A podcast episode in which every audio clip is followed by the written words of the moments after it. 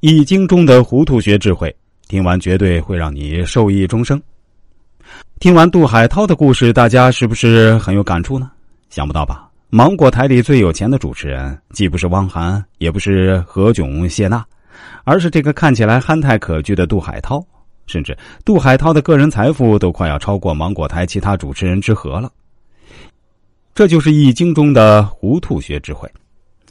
在前面我也说过，自己是一位易经研究者，我对中国古老而神秘的易经文化确实是有着一些自己独特见解的。当然，学无止境，我的这些观点啊，也只是我自己的一些个人观点罢了。我们这个专辑讲述的是糊涂学的智慧。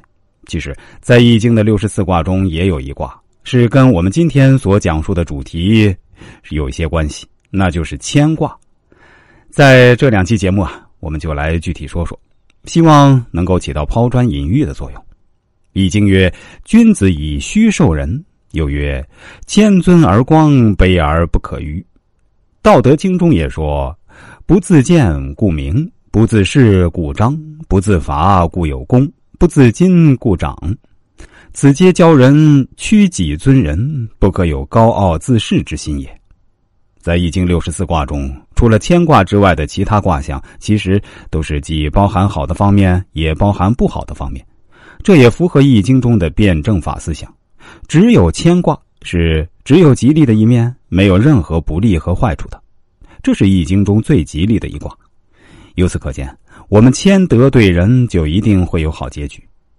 谦虚是中华民族的传统美德，《说文解字》中有这样的解释：“谦敬也。”谦就是尊敬别人，也就是说，无论在什么情况下，都要有一种谦和的心态。在《周易》六十四卦中，唯有谦卦是六爻皆吉的卦，在这一卦象下，干什么事情都是大吉大利，不会出现什么过错。谦卦的卦象是山在地下，山作为高大之物，反而处在地的下面，以此来象征谦的德行。山藏在地下。不露山不显水，表现低调，可以说是谦逊。谦卦的卦辞是谦，亨君子有终，意思是有了谦的德行，这是十分吉利的。君子能够有终，善始善终，有个好结局。君子应该做到的德行是谦逊达理。如果一生以谦德对人，就能够使自己越谦虚，反而越受人尊重。越韬晦，反而德行越光显，这就是君子有终，也就是善始善终，有个好的结局。